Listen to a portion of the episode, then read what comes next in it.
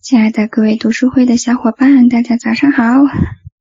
还是挺早的哈，六点半的时间，我们来谈一谈这本书吧。这个书可能一些同学看过，一些同学还没有哈。那我的今天这个分享的意图呢，就是比如说你一边吃早饭或者一边做饭的时候，顺手打开了我们群，然后呢就听到了崔云老师这个碎碎念哈，然后你就决定去下单一下这本书。然后当你看了以后呢，你决定我可以试一试。那你试了试以后呢，你发现确实。挺有意思的，而且很简单就有效。然后呢，你把它变成一个经常做的东西，或者是甚至你可能会去做深入的探索啊，就是真正的去嗯学一学，那么也都是很好的。所以这个是我的一个意图啊，我就是希望能够启发你去用这个工具。那么，所以今天呢，同样的不是去面面俱到的去把书里所有东西都讲的哈，就是分享一些我关于这个轻嗯轻疗愈啊，这里面它翻译叫轻疗愈，实际上就是 EFT 嘛。嗯，然后这个的一些看法啊，或者是体验吧。实际上，在最美爱情魔法这个品牌初创的时候，在第一个视频当中，嗯，是不是第一个呢？我们那个时候有个三部曲嘛，然后就是提到了一个放松的这个主题啊，我就把 EFT 作为一种简单有效的方法，嗯，用来放松的工具来介绍给了大家。那个时候还录了一个小视频啊，就你可以翻看到几年前我那个时候的样子啊。我当时呢，其实自己也只是说别的老师教我了，所以我觉得挺简单的，然后还挺有效果的，所以呢，我就给大家一个这么简单的东西，你一下子就可以用来，嗯，用出来啊，然后你就可以放松自己，你可以去进入到一个更敞开的状态，也许你就会遇见爱了。OK，所以那个时候我是这么想的。但是关于它的更多细节呀，我自己其实也是没有研究的啊。即使到今天，我也没有去做更多的这个深入的，嗯，怎么说呢？培训呢是关于 EFT 的，嗯，但是仍然的，我觉得它就是可以作为一个简单的工具哈，去推荐给这个所有人。只要你有手，你可以敲，你就可以用这个方法；你有嘴，你可以说，你就可以用这个方法。嗯，这里面呢，我提一个。认知障碍吧，就是会能障蔽我们的东西。就是一个东西越简单，我们就会倾向于觉得它是不是没有用啊，或者这么简单能有效果吗？这特别的容易蒙蔽我们啊，就我们就会错过啊这些简单有效的方法。呃，相反的，对于一些简单的方法，你要特别警觉，因为它可能才是有效的。越是简单的东西，它可能是越有效的，它可能是越厉害的。OK，所以呢，你不要怕它简单啊，因为而且简单呢也不一定真的简单。这个简单指的是说单一或者是啊没有变化啊。一个简单的东西，它可能当你放大的时候，里面充满了细节，对吧？那这些细节是你当你想要去精通的时候要去看的。不要被这个认知障碍阻碍了你哈。虽然它简单，但是值得一试。EFT 这个书里面叫做情绪释放疗法，我觉得特别好啊。其实它就是一个释放的过程。那 EFT 是怎么被发现的啊？这个书里面提到有一个医生叫汉卡啊卡拉汉医生，嗯，他处理一个病人，他有恐水症，然后试过了各种各样的方法都没有效果。然后一想到水，这个人就会说我胃不舒服，就会有这种身体反应。然后呢，最后这个医生。想到一个东西，就是胃，啊，胃经嘛，啊，我们讲经络的话，在眼睛下面有一个穴，啊，啊，应该是叫鱼穴吧，然后是胃经的这个一个一个穴位，然后呢，他就让这个病人敲击眼睛下面的这个穴位，啊，然后呢，去想象这个水的画面，然后对方竟然说没了，这个害怕没了，啊，胃的感觉没了，有效了。这个太神奇了，他觉得这么多方法没有效果，我就敲了两下没了啊就好了，然后就开始研究和探索这个事情哈。后来他们做这个研究的过程当中，开始也有一些嗯复杂的地方，就是哎这个情绪要先敲这儿后敲那儿，那个情绪要先敲那儿后先后后。后敲这儿啊，就是有点复杂。后来他们把这个流程统一化了啊，变成是什么呢？嗯，敲击身体的呃，从上到下几个穴位，然后呃去统一下来了啊。我把这个图发给大家。首先是敲这个手刀点，然后去定义你的问题啊，然后呢去连接你的情绪啊，情绪是什么？甚至你可以把它夸大一点啊，把它明确的说出来啊，然后呢去敲你的眼睛周围啊啊，我喜欢就是从上大家转一圈哈，这样都敲一下你就不会错过啊，然后呢这个再重复这个情绪啊，我太生气了什么的哈，就就是人中，然后下巴下来锁骨，然后呢嗯腋下这个地方。最后啊，头顶，OK。为什么通过这样敲一敲，这个人他就能不不空水了呢？啊，或者这个 EFT 治好了这么多的情况，对吧？不管是身体的症状、情绪的问题啊，然后呢，自尊啊、概念呐，甚至财富啊、关系啊，可以对任何事情敲击。这个一会儿我们可以再说啊，原理在哪？为什么？啊，为什么这么敲一敲就好了？这个东西大家好不好奇啊？反正我觉得对我来说，这个探寻底层的原理是比较重要的一个东西。这个方法我能明白它的原理是什么的话，我就嗯能够用出来它，对吧？我的细节上的掌握就不会错。根据书里的讲解，我理解是这个样子啊，也结合我们以前所讲的东西，拿这个孔水举例子，我看到水。我想到水，我就有不舒服的感觉，对吗？这是一个链接，对吧？水触发了我在身体当中的一种恐慌感，或者任何一种情绪、一种感觉。原因，不管我知道具体的还是不知道具体的事件，都大概是关于这个水。我有什么不好的回忆，对吗？所以呢，看到水，我直接触发的是那个不好的感觉。但是这个事件也许我忘了，我不知道。但是呢，以至于我觉得这种感觉是很荒唐的，是无法解释的，甚至是没有必要的。也就是水这个东西触发了我头脑当中的报警机制啊，我们管那个东西叫杏仁核，我们头脑当中的报警器叫杏仁核，然后呢，又对应一个东西叫海马体。也就是过往的时候，当我在水这个地方有不好的经历的时候，海马体帮我做的一个东西叫做标记啊，这个动作叫标记，它把水标记为危险的。所以再一次的，当我看见水的时候，就触发我，因为我曾经把它标记为危险的了。那么当我敲击自己的身体的时候，我进入到一个放松的状态，对吗？啊，那么。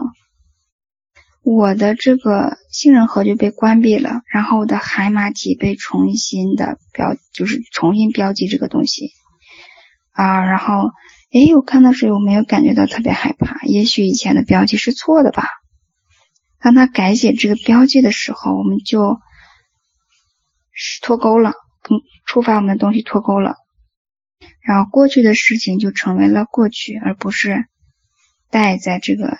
现实的现在的状态当中，明白吧？所以呢，它是一个通过敲击断开你的触发源和它曾经对应的情绪之间连接的一个过程啊。曾经我有这个东西的时候，我体验到的是某某某某某某体验啊，然后我标记了一个东西，对吧？通过我的敲击，我通过我介入我的身体，通过通过这样一个干预。我打断了这样的一个对应关系，以至于呢，我从那个循环当中出来了。这是我的理解哈。EFT 它的基本概念，我觉得跟整合呀，跟我们所讲的都是如此的吻合哈。然后你就会发现，所有有效的这种疗愈，它它都得遵循这个原理，就是我们不能只去解决症状。对吧？我们要去看症状所对应的情绪，牵扯的过去的事件所对应的过去的经历，包括那个时候形成的信念，以及那个时候留下的感觉，对吧？所以那就对应了呃，我刚才发给大家这个图里面所画的敲击树，啊，它把这个画成了一棵树的形式啊，这个叶子叫做症状。你说我恐水。看了是害怕，这个叫症状，对吧？然后树枝啊是对应的情绪，就是你当下你看到这个，你就有一个情绪，对吧？然后这个情绪对应了过去的事件啊，那个事件这个里面画成了一个树干，事件下面还有东西，那就是那个时候形成的自我概念、信念啊。那我认为也包含啊，就是这个一些感觉吧，啊，感特征感觉它是一个频率特征啊，这个频率特征里面就包含了感觉和信念，这些是树根的东西。我们要处理的是这个树根，啊，我们当在症状层面上去治疗的时候，常常是感觉这个一个症状压下去，又跳出另外一个症状来，或者是。嗯，感觉很棘手，解决不了，对吧？但是当我们沉下去处理这个树根的时候，就能够连根拔起。而且，我想改变大家的一个想法，就是觉得疗愈是一个很漫长、很漫长的过程。OK，在现在的频率下，疗愈可以是非常快速发生的。一呃，这个 EFT 又叫一分钟疗愈哈，他们就有这个概念。嗯，不管你用 EFT 还是用整合，还是用其他的方法。当你真正找到根源的时候，就是一下连根拔起，这个过程非常的快。一呃，这个 EFT 又叫一分钟疗愈哈，他们就有这个概念。嗯，不管你用 EFT 还是用整合，还是用其他的方法，当你真正找到根源的时候，就是一下连根拔起，这个过程非常的快。你想一想，你的创伤的形成可能就是一分钟的时间，就那个那天就发生了那样一件事情啊，这个两车相撞了，让你目睹了，你就留下创伤了；或者那天一不小心你摔倒了，你就觉得太无力了，你留下创伤了。啊，不管是什么情况，那一个形成可能就是一瞬间的一个发生啊，一下扭转了你的人生轨迹。当然也有一些是不断重复的啊，就是像像一些虐待呀，一些一些其他的行为呀，啊，我想说的是什么呢？就是最一开始的第一次的事件，它可能是短的，对吧？那么对应的，我们去解这个事件的时候，我们可能也许真的就只需要一分钟。我们之所以感觉自己在用一生疗愈自己，在于我们在找那个事件，在于我们不能面对这个事件，不能去面对所对应的情绪。啊，我们看起来在疗愈自己，但实际上在绕圈子。当我们能够一针见血的找到那个对应的事件的时候，疗愈可以非常快的发生，对它不是一个漫长的过程啊。你说老师，那我有特别多的创伤，我特别多的东西要疗愈，那么对于每一个疗愈来说啊，它自然是哈，我们有一个成长到一个程度，以至于我能够处理这个问题的时机。但是我所说的不是关于这个的，是在关于说我真正处理问题可能可以很快。我在做个案的过程当中，也不断的发现，当我能够让我的个案放松到一定程度上，我们可以去面对或者去嗯直达这个核心的时候，疗愈是非常快的，可能就是一一个 session 就可以了啊。那么有的时候需要多做的原因在于，可这个个案可能得。需要一些时间来准备好，他自己能够去愿意打开那个部分。当然，这些时间都是值得花的。只是我想大家明白，说不复杂，没有什么复杂的东西啊，也没有什么难的东西啊，一切都很简单，一切也都可以很快的解决啊，在于。你是不是把它看作简单的？你是不是愿意去真的解决它啊？在真正进入到用 EFT 解决你的具体的人生问题之前啊，有这样几个东西是你值得去敲击的。它可以帮助你有更好的这个效果哈，因为有的时候因为在前面的地方卡住，以至于后面我会觉得没效果啊。就比如说，如果我有一个信念是觉得嗯什么都没有用啊，这个东西对别人有效，对我就没效啊，对我没效果。然后呢，我就很特殊哈，就是嗯，或者是我不能改变，对吧？啊，我不觉得改变真正会发生在我身上啊。那么这种时候呢？就在这一步，在你还没有真正进入到这个方法之前，就被阻止了。所以你可以先清理这样几个东西。第一个叫做挫败感，挫败感就是我干什么都失败啊，什么都不成啊，老是不行。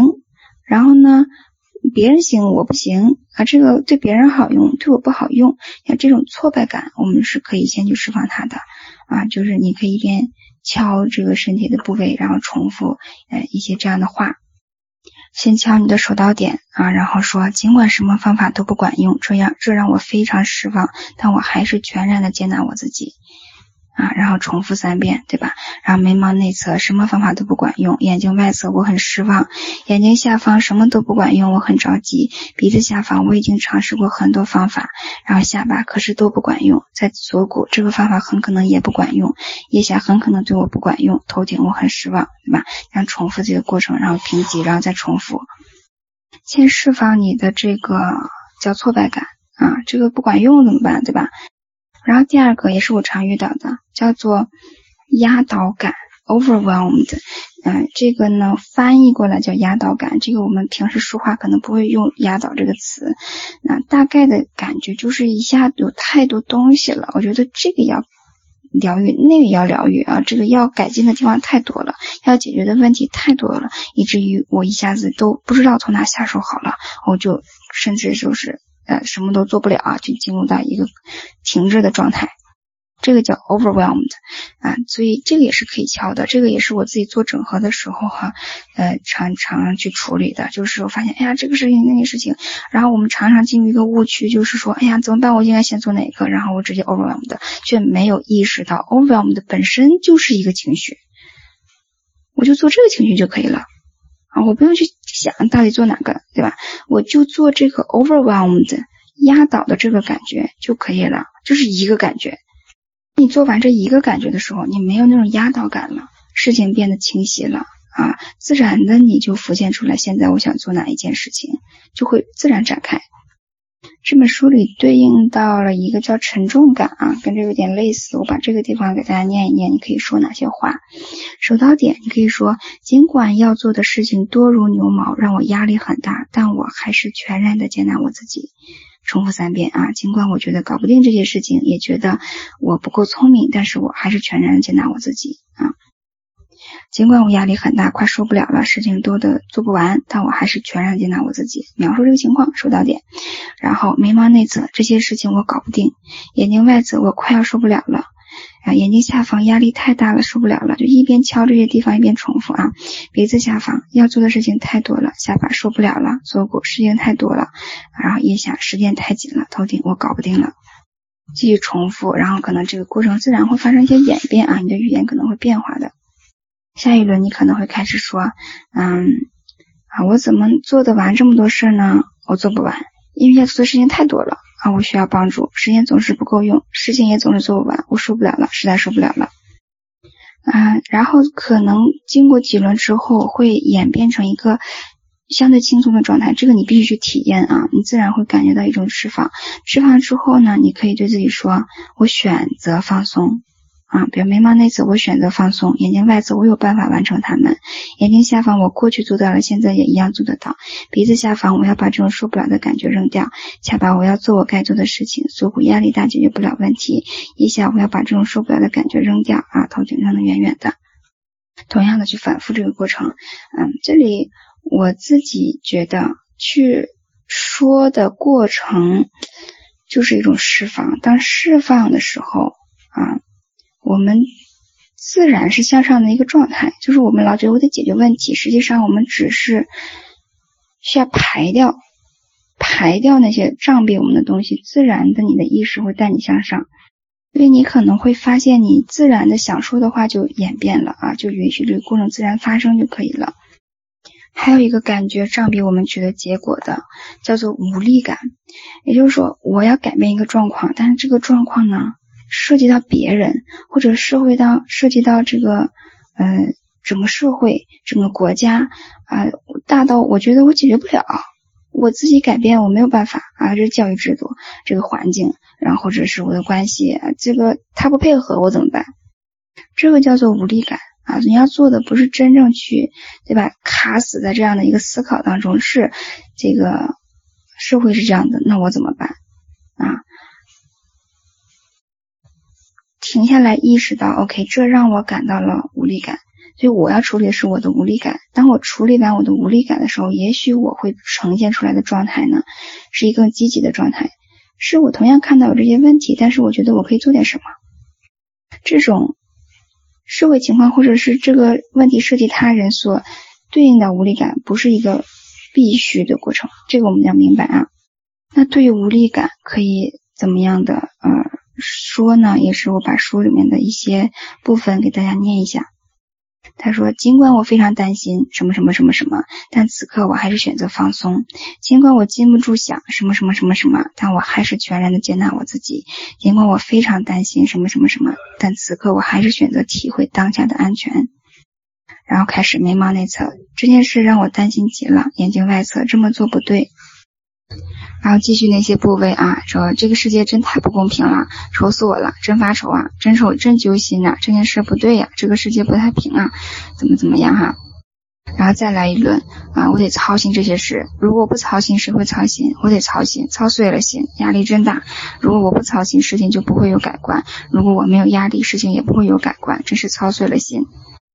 然后重复到你自然的上升到一个平缓的状态的时候。啊，你可以选择去这样说啊。当你敲眉毛内侧的时候，你说我选择放松，然后下一个部位我选择放下，然后我能放松，同时仍然能寻求改变。我能放下这些不好的感受啊，同时仍然继续关心。我无需带着不好的感觉去关心，我无需带着不好的感觉去寻求改变，全都放下。OK，然后下一个啊，继续下一个，还有能做 M 的东西啊。嗯，这个书里面叫应该啊，我管它叫羞愧感，是啥呢？你看啊，当我们说我应该多锻炼身体，哎呀，我得多看点书，我得早起，我得多陪陪孩子啊，我得这个应该什么什么什么什么的时候，暗含的意思就是我现在的状态是不对的，他现在做的是不够的，对吧？啊，我们应该为此感到羞愧。羞愧感有它的作用啊，它可以防止我们做一些伤害别人的事情。嗯，但是呢，当我们持续不断的待在这个羞愧感当中的时候，我们哪里也去不了。因为当我们羞愧的时候，我们想躲起来，对吧？就以它是以它是一个抗拒的状态。实际上啊，就当我感到羞愧的时候，我虽然说我应该锻炼身体，我应该减肥，我应该少吃点，但是因为我待在羞愧感里，所以我是哪也去不了。在这个无力的状态，在羞愧感的这种，对吧？我只想缩小，我只想躲起来的状态之下，它不匹配一个有力量的行为，它不匹配一个自我改善的行为，对吧？所以这就造成了我们的一些障壁啊。所以呢，通过去敲击这些应该、这些羞愧感的东西，我们进入到一个放松的状态，从这个羞愧感里出来。以至于呢，我面对问题就是问题，解决它就可以了，该做啥做啥呗。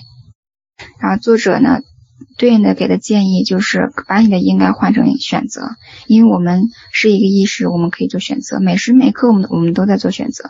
从你眼睛睁开，当你眼睛闭上，对吧？这一天都在不停的做选择。与其说我应该多锻炼身体，我应该吃好点，我应该努力工作，我应该减肥，我应该多陪陪孩子，我应该多读点书，我应该多关注孩子的需求啊，我应该不如说我选择多锻炼身体，我选择吃好点，我选择努力工作，我选择减肥，我选择多陪陪孩子，我选择多读点书，我选择多关注孩子的需求啊，把你的这个应该换成选择。当我们去。探索这个敲击的过程当中的问题的时候，啊，有一个角度是我们可以去考虑的，但是这个大家也应该熟悉，就是挖掘这个东西背后的阻抗，对吧？我之所以不健康，是因为我想要不健康。OK，这个想要算是潜意识里的，所以我的问题是，为什么我的潜意识不想要健康？他觉得如果我健康了，我会失去什么？谁会不高兴啊？什是这个？嗯，我会体验到什么样的痛苦啊？我会失去什么？或结果会怎么样？发掘自己对达成健康的抗拒，对吧？这个是浅层的东西啊，就是呃，或者不能叫浅层，潜意识里的东西，叫深层的东西。这个四个问题我再重复一下啊，问自己：如果真的改变了，结果会怎样？如果真的改变了，别人会有何感受？如果真的改变了，我会体验到怎样的痛苦？如果真的改变了，我会失去什么？书里有一个案例哈，这个客户，嗯，他减肥减到六十公斤就减不下去，就是一个平台期啊就减不下去。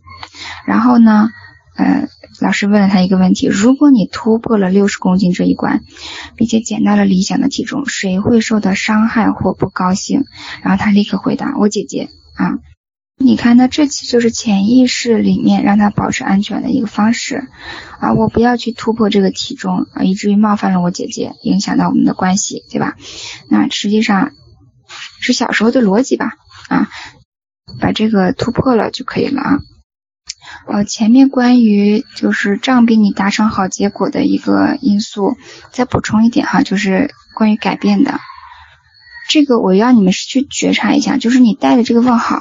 当我说啊，我们可能会有一个嗯内在的屏障，是我不相信我真正能改变的，以至于我好像试了很多方法，我都没有去改变。然后你觉得我还没有，但是我确实经历了这样的感觉，就是我确实感觉到好像改变的不如我期待的快，或者尝试了很多方法，就是改变不大。我确实有这个。这个体验啊，但是我我我没有对应到我有这个，我相信我不能改变这样的想法。那我想让你警觉一点啊，在你的生活当中睁大眼睛去留意啊，留意这个点，这可能是你需要把它带到意识当中来的一个东西啊，使劲的感觉一下，来看看啊，当你去看见自己活在一个不同的场景当中。甚至是你理想的场景当中的时候，你觉得是否真实？你觉得是否可能？你觉得是不是有一天我就是是这样的呀？啊，还是隐约的你感觉到这个不是我吧？这个实现不了吧？啊，这个挺难的吧？这都表明你不相信你真的能改变，你不相信你的生活真的能改变，所以这个是你要先去清理掉的东西。有没有可能，我们现在无法预见自己未来的生活会是什么样子的？有没有可能啊，我就开挂了，然后我呢就变成了一个我想象中的样子？有没有可能，嗯，我这来到这个世界上就是要做些有意义的事情的？所以呢，我有如神助啊，然后我就一路就是走到我想要的那个位置。我不知道，对吧？我至少开一个口子，我有这样的可能性，我允许自己能看见我那样的未来，啊，那个时候我们才对改变真正的敞开。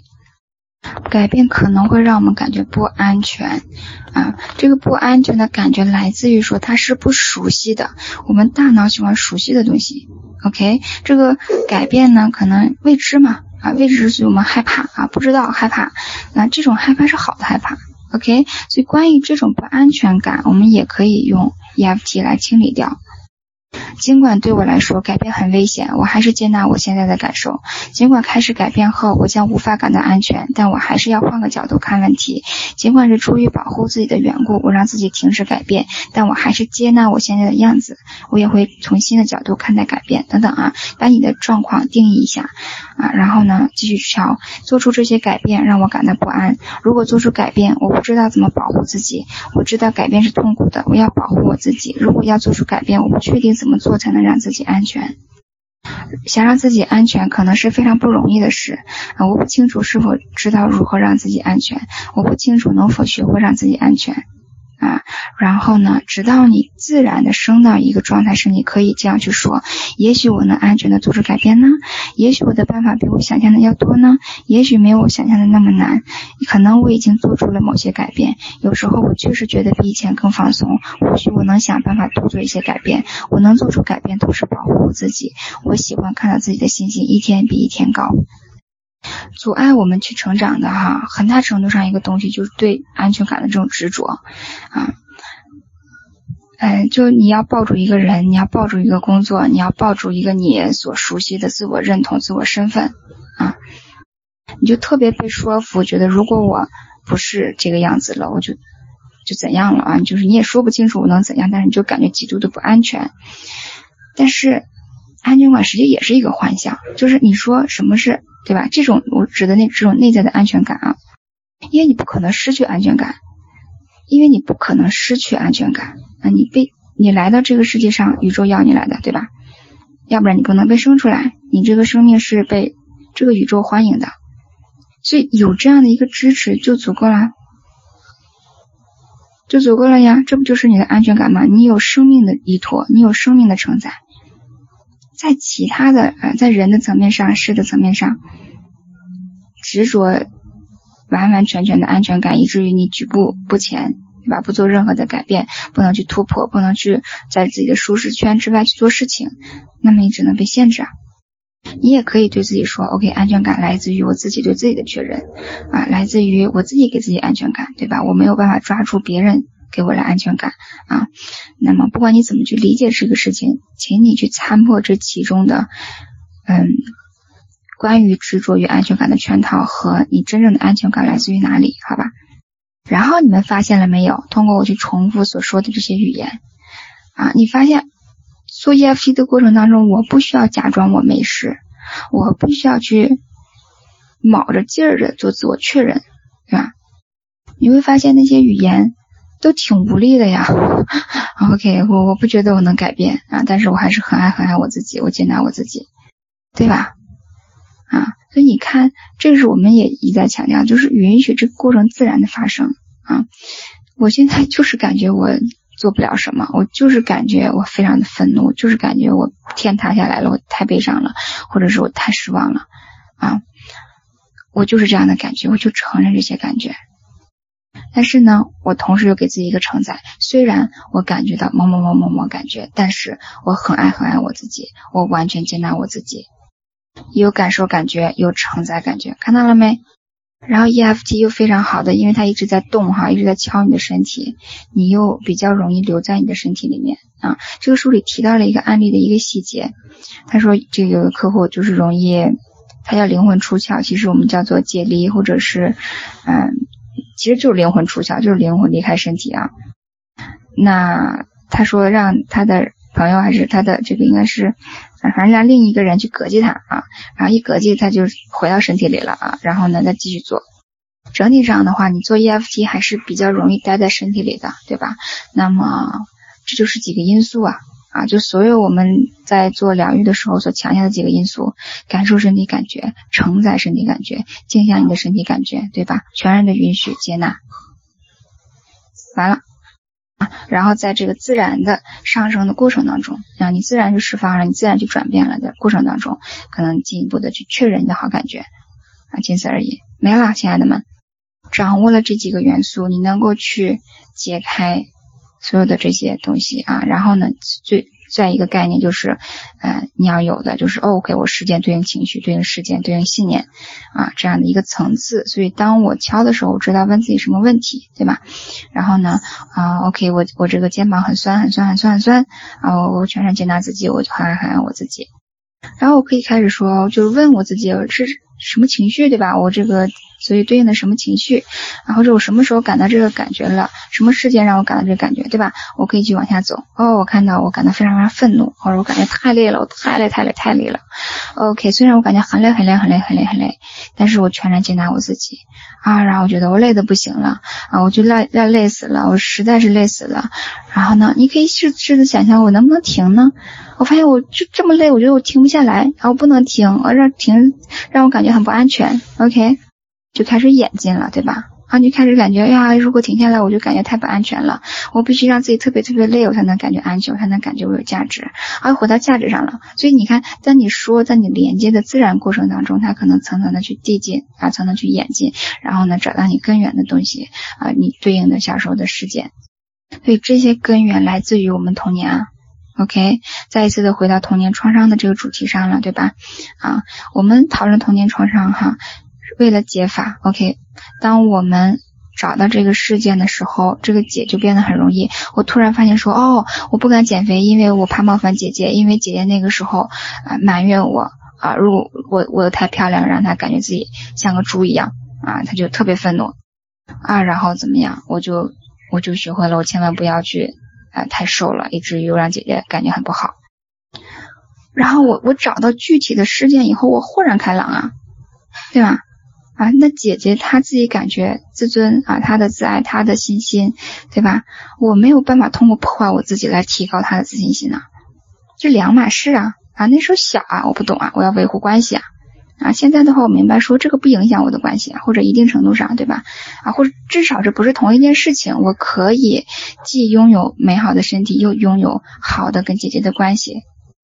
自然就解开了啊，所以这个精准的找到这个事，有的时候是挺重要的。一些时候，这个有效性哈会立刻马上凸显出来。就你如果能精准的找到这件事的话，能够解开它的话，这个效果是立竿见影的。然后呢，有些事可能不需要我们知道具体的情节，但是如果你能够精准的去命名出你的感受的话，能够精准的去描述出这个情况的话，也会取得非常好的效果。怎么去识别哪句话啊是有效的呢？就留意你的感觉啊。同样是一些差不多的话，可能有的话就让你热泪盈眶的，就让你觉得哎呀好委屈，或者是一下被。戳到了一下，被这个同理到了，终于有人能说出来我的这个感受了，明白到我这个感受，你就开始掉眼泪了，就开始有感感觉了啊，还是回归到你的身体感觉上，不要小瞧你的语言，亲爱的们，这个效果就在于你的语言是不是精准，你是不是找到了真正要处理的东西。精准的命名出这个感觉来啊，你你可以去不断的尝试，对吧？你说，哎呀，我的肩膀好酸呐，然后啊，我感到这个太累了，我感到累的不行了，我要累死了啊！后来你突然突然说啊，我觉得没有人能帮我，没有人都能这个愿意来帮我啊，我感觉，对吧？你突然说没有人能帮我的时候，你可能一下子就热泪盈眶了，哇，你感觉自己好孤单呐，然后好好无力啊，好无助啊，对吗？啊，这个感觉可能出来了。然后你继续去敲啊，你就说没有人愿意帮我，他们都在忙自己的事情，我对他们来说一点都不重要，没有人看见我，没有人理我，没有人发现我，没有人发现我需要帮助啊，等等，就一直说，对吧？人家就发现你转到什么上了，关于你自己的重要性上面了，对不对？然后你说一说，说一说，说一说，哎，你可能就没那么无力了，你可能就情绪没那么激动了，然后你开始说，啊，我我觉得我很重要，我去重视我自己，我我我看见我自己的需求，啊，那你可能自然就升上来。当你留意到自己的内在小孩哈，有一些话没说出来或者没听见的话，你都可以补充给自己，好吧？呃，我们。等着别人来确认我，等着别人来把那些欠我的话说出来，我可能等到，我可能等不到，对吗？甚至有的时候，这个人都已经离开这个世界了，我还在等他跟我道歉呢，我还在等他表扬我呢，我还在等他跟我说，嗯，哦，你真棒啊，或者对不起啊，自己解放自己，好不好？你可以去说这些话，你需要的就是听见啊，或者是就是。或者自己需要说出来什么，你就需要别人听见，对吧？这都可以在你内在创造出来的这个上下文环境当中去完成它。然后 EFT 可以用于哪些事件？我稍微的提一下哈，让你明白一下这个方法它的广泛适用性。啊，你说我不想运动。我可以敲。你说我虽然我不想运动，但是呢，我很爱很爱我自己啊，我都懒得不行了，但是我很爱很爱我自己啊，我就一点都不想动，我很爱很爱我自己，我全然接纳我自己啊。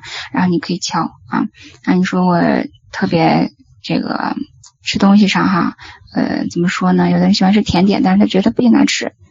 然后纠结嘛，对吧？你可以敲，OK。虽然我很想吃那个甜点，但是我很爱很爱我自己，我全然接纳我自己。对于你一些不可控的食欲啊，就是你可以做这个事情。嗯，你也可以敲，像说控水啊、控高啊，你也可以敲起财富，对吧？啊，虽然我现在都快破产了啊，我都欠一屁股债了啊，但是我很爱很爱我自己，我全然接纳我自己。虽然我嗯想不出来还有什么赚钱的方法，但是我很爱很爱我自己，我全然接纳我自己。啊，虽然我这个一点都不想去赚钱，我一点都不想去出门动弹，但是我很爱很爱我自己，我全然接纳我自己。啊，等等的啊，你的关系可以敲，对吧？我觉得没有人爱我啊，我很爱很爱我自己，我全然接纳我自己。你看。这个模式一下来，我觉得没有人爱我，但是我很爱很爱我自己，我全然接纳我自己，对吧？啊，不管怎么样，这个承载都在；不管怎么样，有承载就有安全；不管怎么样，有承载有安全，你就自然的会发生改变。啊，关于健康呢，就更是如此了啊。呃，我虽然我感到这个腿很疼很疼，但是我很爱很爱我自己，我全然接纳我自己，然后你就可以找对应的情绪，对吧？啊，然后这个情绪啊，虽然我感觉到这个，嗯。很受限制啊，所以呢，我很爱很，但是我很爱很爱我自己，我全然接纳我自己，对吧？啊，这个所有人都管我，所有人都这个限制我，但是我很爱很爱我自己，就依照这个去敲就可以了。那么其他的像关于，呃失眠呐，就更是可以了。很多时候，当你敲别的问题的时候，你就发现自己睡眠质量改善了，因为你不没那么紧张，没那么焦虑了，对吧？那专门，嗯，针对失眠本身啊，就如果有人长期失眠，以至于一提睡觉这个事情会触发他的话，让他感觉很焦虑的话，那就可以敲这个睡眠本身。嗯，然后所有你能想到的东西，其实都可以用 EFT 来敲击啊。所以呢，我今天给大家发的是封面的这本书是，呃，叫《轻疗愈》第一本书。然后呢，他们后面又出了一系列的书，好像是有四本，啊，都是同一个作者写的。那么有同学问我说，去买一本还是全买回来？嗯，这个就自己做决定吧，好吧。我只看了这一本啊，因为我这买书跟大家情况不太一样啊，我这个得从海运过来，所以我有时候会先选一本看一看什么情况，然后我再选要不要去买更多，对吧？然后呢，所以我有可能吧，我不知道，我有可能会继续去看其他的，但是我觉得大体上的这个嗯方法哈，我还是给大家嗯讲清楚了一些嗯细节需要注意的地方和重点的地方哈，帮助你去理解这个方法。嗯，然后书里面会有更多更多的案例啊，我觉得看一看书，你掌握更多的案例，嗯，甚至扩展你的词汇量啊，就这个情况我应该怎么说，我怎么问啊，都是有好处的。你多读的话肯定是有好处的，所以呢，我的建议就是你时间有限啊，你的对吧？你不介意多花点钱买点书看的话，啊，当然我会建议你多看一点啊。然后书里面会给你留作业，就是去建立你自己的敲击术啊，就是比如关于健康的，我有哪些症状要敲，哪些情绪要敲，哪些事件要敲，信念要敲，你写一下。关于我的财富的，我有哪些要敲的东西？关于我的关系的，我有哪些要敲的东西？对吧？建立你自己的敲击术，然后呢，你就没事就敲呗啊，那你就按照你的敲击术去一个一个问题的去把它解开。甚至当你的生活遇到就特别具体的麻烦事儿的时候啊，今天这个。货源出了点问题，客户出了点这个抱怨之类的，都可以去敲啊。所以它是解决你生活当中大问题、小问题，呃，身体层面、情绪层面、心智层面各个层面问题的一个利器。再次强调，不要因为它简单就忽略它，不要因为它简单就小看它，好吧？那么真正的有效来自于你自己的练习和实践啊。那么在探索的路上，你啊，这个可以走得更远，走得更深。啊，我给大家今天的解读就到这儿了啊，然后非常欢迎，比如说有经验的同学分享一些自己的经验，然后有这个嗯更多体验的同学去分享一下你所知道的，好不好？抛砖引玉吧啊，那我们今天的讨论就到暂时到这儿啊，回头见。